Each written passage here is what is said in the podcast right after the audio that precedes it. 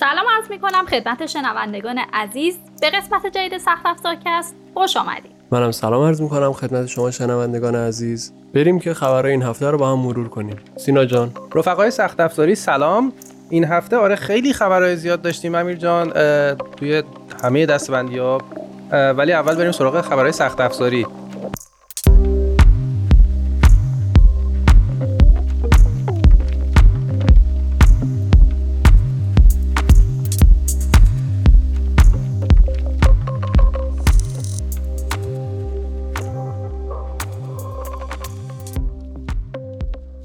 همونطور که هفته پیش شنیدید توی پادکست، سامسونگ با معرفی لپتاپ‌هاش اولین بار کارت گرافیک RTX 3050 Ti رو رونمایی کرد. حالا این هفته توی یه سری از اسکرین شات‌هایی که لو رفت، مشخصات غیر رسمی این کارت گرافیک هم بالاخره مشخص شد. اما خب 3050 تنها گرافیک نسخه Ti انویدیا نبود که این هفته ازش خبر زیاد داشتیم. گرافیک‌های 3070 و 3080 Ti هم بالاخره مشخص شد که تا آخر ماه می رسما رونمایی و عرضه میشن. تو همین هفته خبر قیمت گذاریشون هم داشتیم که با قیمت‌های از 1800 تا 2300 دلار لیست شده بودن توی فروشگاه‌های مختلف. ولی فکر کنم تو هفته گذشته من یه سری عکس‌ها از همین کارت گرافیک توی فروشگاه دیده بودم. بعد چجوریه که هنوز عرضه نشده ولی تو فروشگاه هست؟ آره دیگه، الان مثل اینکه رسمه دیگه. از این به بعد، قبل از اینکه کارت گرافیک‌ها دست فروشنده‌ها برسه، اول که دست ماینرها میرسید. این هفته هم همون عکسایی که گفتی مال امارات بود که با قیمت 3500 دلار داشتن به فروش میرسیدن. دقیقاً همین RTX 3080 Ti بود برای برند MSI. حالا اصلاً این کمبود کارت گرافیک‌ها و این حمله ماینرها به بازار سخت افزار خیلی عجیب غریب شده، باعث شده دیگه کلاً گیمرها دستشون به این سخت افزارها خیلی سخت برسه. یعنی کلا الان کسی بخواد سیستم ببنده خیلی داستان داره دیگه. واسه همین گیگابایت و MSI اومدن این هفته از سیستم‌های آمادهشون که دیگه همه قطعات و کامپیوتر تو یک کیس آماده داره رونمایی کردن تا یکم دیگه حداقل یکی بخواد یه سیستم آماده بگیره بتونه با تجهیزات و قطعات روز اون چیزی که میخواد به دست بیاره. یکی از قطعاتی که هنوز اونقدرها هم کمیاب نشده مادربرده. تو همین راستا دو تا شرکت تو این هفته مادربردهای جدید رونمایی کردن. یکی شرکت بایوستار بود با مادربرد B560MX و یکی دیگه هم مادربرد فوق‌العاده زیبای MSI بود که به اژدها با زره طلایی معروف شده و اسم مدلش هم Z590 A-scored Edition. آره اتفاقا این مادربرد خیلی زیباست و مخصوص اونایی که میخوان سیستم خیلی خوشگل ببندن. حالا قیمتش بالاه، ولی اونایی که اولویت سیستمشون زیباییشه حتما همچین بودجه‌ای رو در اختیار دارن دیگه. امسال تو صنعت تراشه کلا اتفاقای عجیب زیاد داشتیم. حالا از بحران کمبود تراشه که بگذریم، مدیاتک تونست عنوان پرفروش‌ترین برند تراشه تو جهان رو از کوالکام بگیره. حالا جدیدن واسه امسال هم یک تحلیلی مؤسسه کانترپوینت کرده این بوده که سال 2021 هم مدیاتک این عنوان رو حفظ میکنه، یعنی همچنان بزرگترین تولید کننده میمونه. ولی نکته جالبش اینه که تو بخش 5G اینجوری نیست و کوالکام همچنان بیشترین چیپست های 5G رو واسه گوشه هوشمند قراره تولید کنه تو سال جدید. البته اینا همچنان در حد گمان زنی و مستند نیست، ولی بعید به نظر میرسه که تا پایان سال چیزی غیر از این رو شاهد باشیم.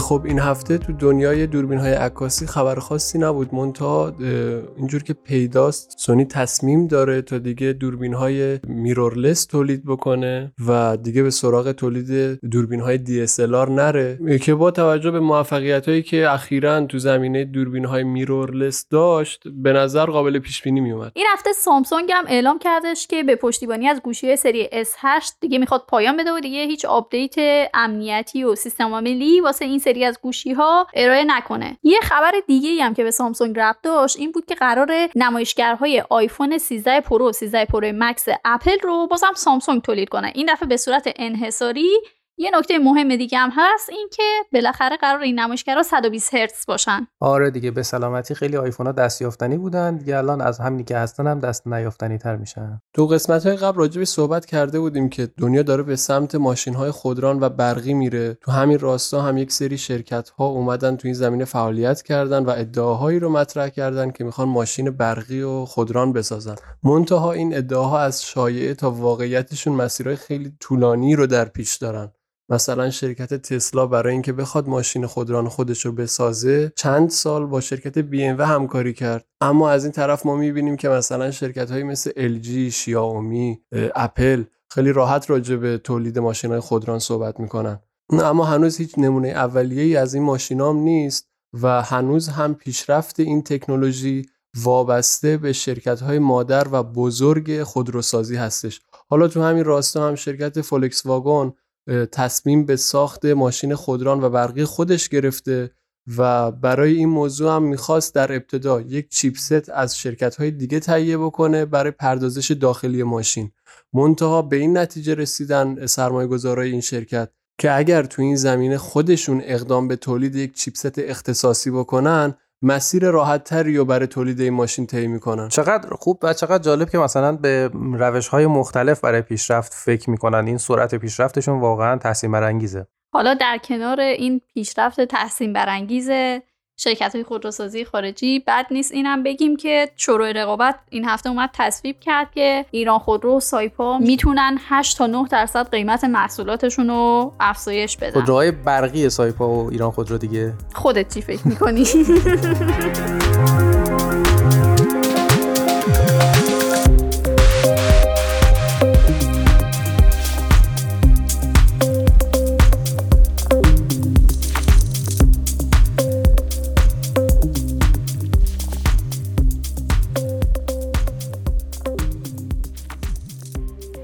خب آقا این هفته مایکروسافت خیلی توی خبرها سر و صدا کرد. اولین و احتمالاً شوکه کننده ترین خبر جدایی بیل و ملیندا گیتس بود که بعد از 27 سال زندگی مشترک تصمیم گرفتن برای اینکه بتونن با سرعت بیشتری به پیشرفتشون ادامه بدن از همدیگه جدا شدن. خب این خبر مرتبط با هم بنیانگذار مایکروسافت یعنی بیل گیتس بود. یه خبری دیگه هم این هفته داشتیم راجع به اون یکی هم بنیانگذار مایکروسافت آقای پول آلن فقید. تو سال 2011 یک شرکتی رو تأسیس کرده بودن که تو زمینه هوانوردی فعالیت داشته. حالا این شرکت موفق شد که بزرگترین هواپیمایی که تاکنون توسط بشر پرواز کرده رو بسازه. به منتاد پارامتری که برای این قضیه انتخاب کردن خبرگزاری‌ها توی طول بال این هواپیما بوده که رقم عجیب 117 متر طول هر بال این هواپیما هست. 6 تا موتور بوئینگ روی این هواپیما سوار هست و تو نهایت سرعتش به 350 کیلومتر فکر کنم در ساعت میرسه و برای دومین بار هم تونست تو این هفته پرواز آزمایشیشو با موفقیت بگذرونه. عجب هیولای این هواپیما. حالا من شنیده بودم که از این قراره به عنوان یک لانچ پد استفاده بشه برای پرتاب فضاپیماها و حالا هر جور هواپیماهای مافوق صوتی که نیازه توی ارتفاع بالا اینا پروازشون شروع بشه. اما حالا این دوتا خبری که راجع به مایکروسافت بود همه خبرهای مایکروسافتی هفته پیش نبود. یه خبری که کلا زیاد به مایکروسافت ربط نداشت باعث شده بود که واکنش‌ها به این شرکت زیاد باشه و اونم این بود که دیسکورد که حالا هفته‌های پیش شنیده بودیم مایکروسافت پیشنهاد خریدش رو داده بود با سونی به توافق رسید که از این به بعد توی پلتفرم پلی استیشنش یک پارچه بشه و کاربرهای پلی استیشن بتونن به خیلی مستقیم از توی نرم افزار این کنسول بازی به این سیستم دسترسی داشته باشن. خیلی به نظر من یه جور تو دهنی بود به مایکروسافت که حالا تا یه هفته پیش دنبال خرید دیسکورد بود، الان دیسکورد اومد و با رقیبش ریخت رو هم و به نظرم خبر خیلی خوبیه واسه کار برای پلی استیشن. اگه خاطرتون باشه بازی پابجی نسخه لایتش منتشر شده بود که هرچند تو ایران در دسترس نبود برای آی پی آی ایران، منتها خبرش اومد که کلا شرکت پابجی بیخیال این نسخه شده و تمرکزش رو روی نسخه های دیگه این بازی گذاشته و بعد خداحافظی کنیم با این نسخه از بازی.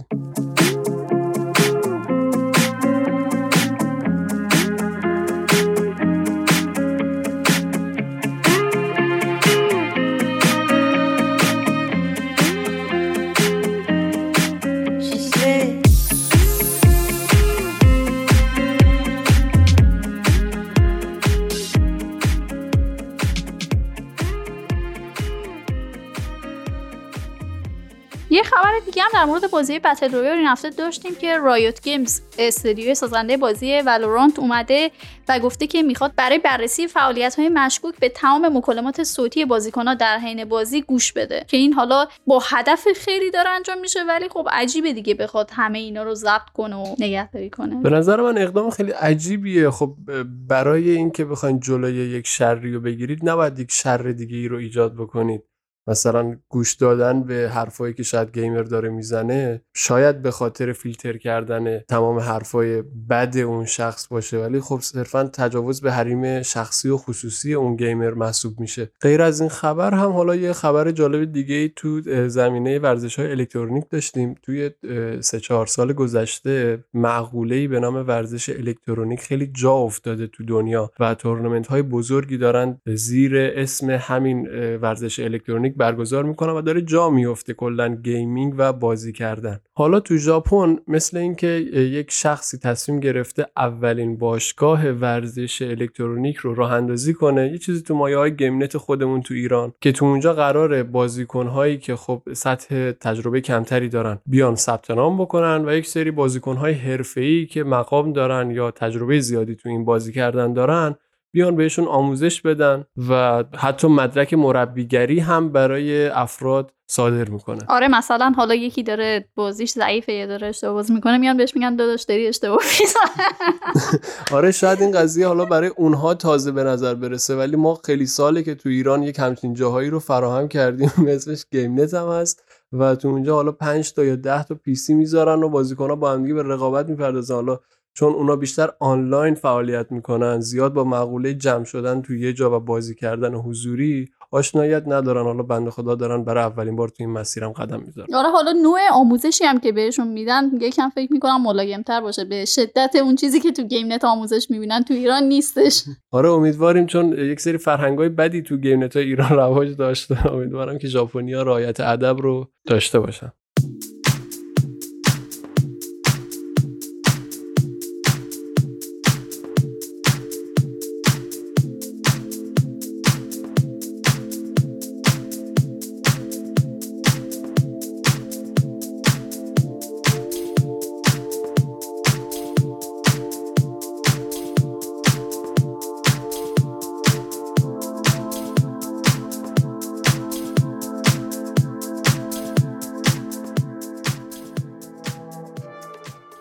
خب بالاخره مثل این که قراره اپلیکیشن معظم کلاب هاوس برای اندروید هم نسخه اختصاصی منتشر کنه. الان در حال حاضر نسخه بتای این داره تست میشه و به زودی در اختیار کاربرهای اندرویدی قرار میگیره.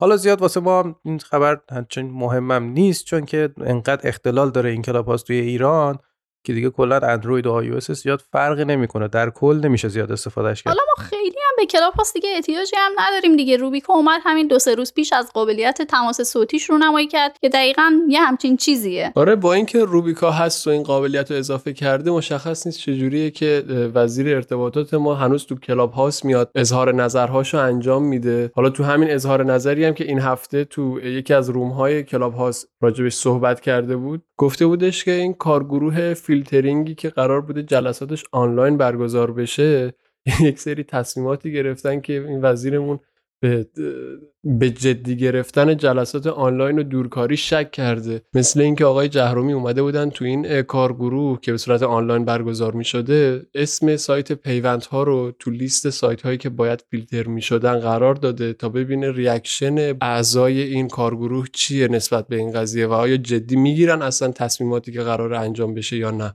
و نتیجهش هم این بوده که 4 عضو اون گروه رأی به فیلتر کردن سایت پیوند ها دادن و یه عضو دیگه هم اومده و گفته بود آقا این سایت فیلتر هست، چه نیازی به فیلتر کردنشه. و همین قضیه هم باعث عصبانیت آقای وزیر شده و گفته که بهتره دیگه جلسات آنلاین برگزار نشه و کلا مثل اینکه دورکاری به ایرانیا نیامده.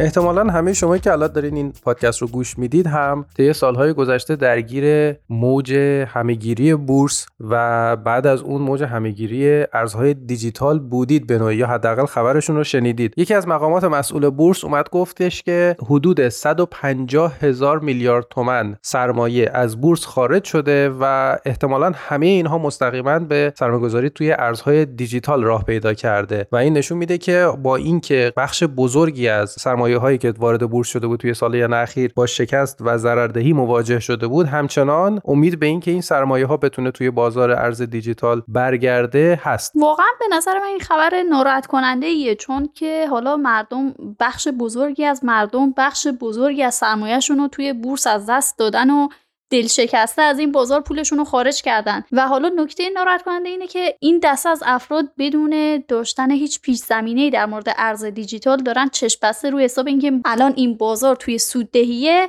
میخوان توش سرمایه گذاری کنن که این میتونه باز هم ضرر رو براشون بیشتر کنه و دوباره شاهد این باشیم که بخشی از سرمایه‌شون از دست میدن تو این راه. حالا از بحث ارزهای دیجیتال و بورس که بگذریم، ما این هفته با اعصاب‌خردی خیلی سنگین‌تری درگیر بودیم، اونم اختلالات اینترنت بود که رسما پدر ما رو در آورد. آره جالبه که دقیقاً همین هفته هم یک آماری و سازمان تنظیم مقررات رادیویی منتشر کرد در رابطه با اینکه میزان شکایت‌هایی که از سرویس مخابرات به تنهایی داخل این سرویس صورت گرفته 2 برابر شده تو طول 1 سال. از طرف دیگه هم تعداد مشترکین اینترنت ثابت مخابرات هم از مرز 10 میلیون نفر رد شده. حالا از این طرف هم کاربراش زیادتر شدن، از طرف دیگه شکایت‌هاش هم به همون میزان افزایش پیدا کرده. این مشکل میتونه هم به خاطر این باشه که زیرساخت‌های لازم برای افزایش تعداد مشترکین وجود نداره، همین که حالا از طرف دیگه میتونه به خاطر این باشه که پشتیبانی درست از این همه ظرفیت جدید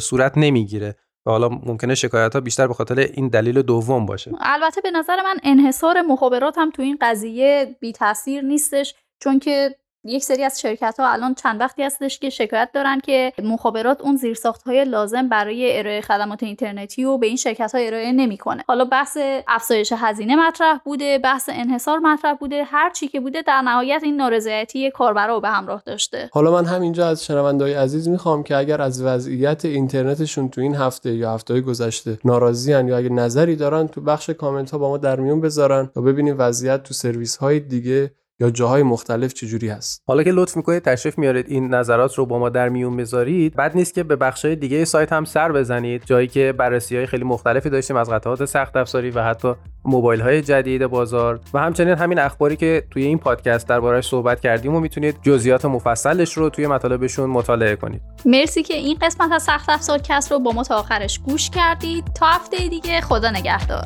به امیدی که اخبار مثبتی توی هفته داشته باشیم. تا قسمت بعد، خدا.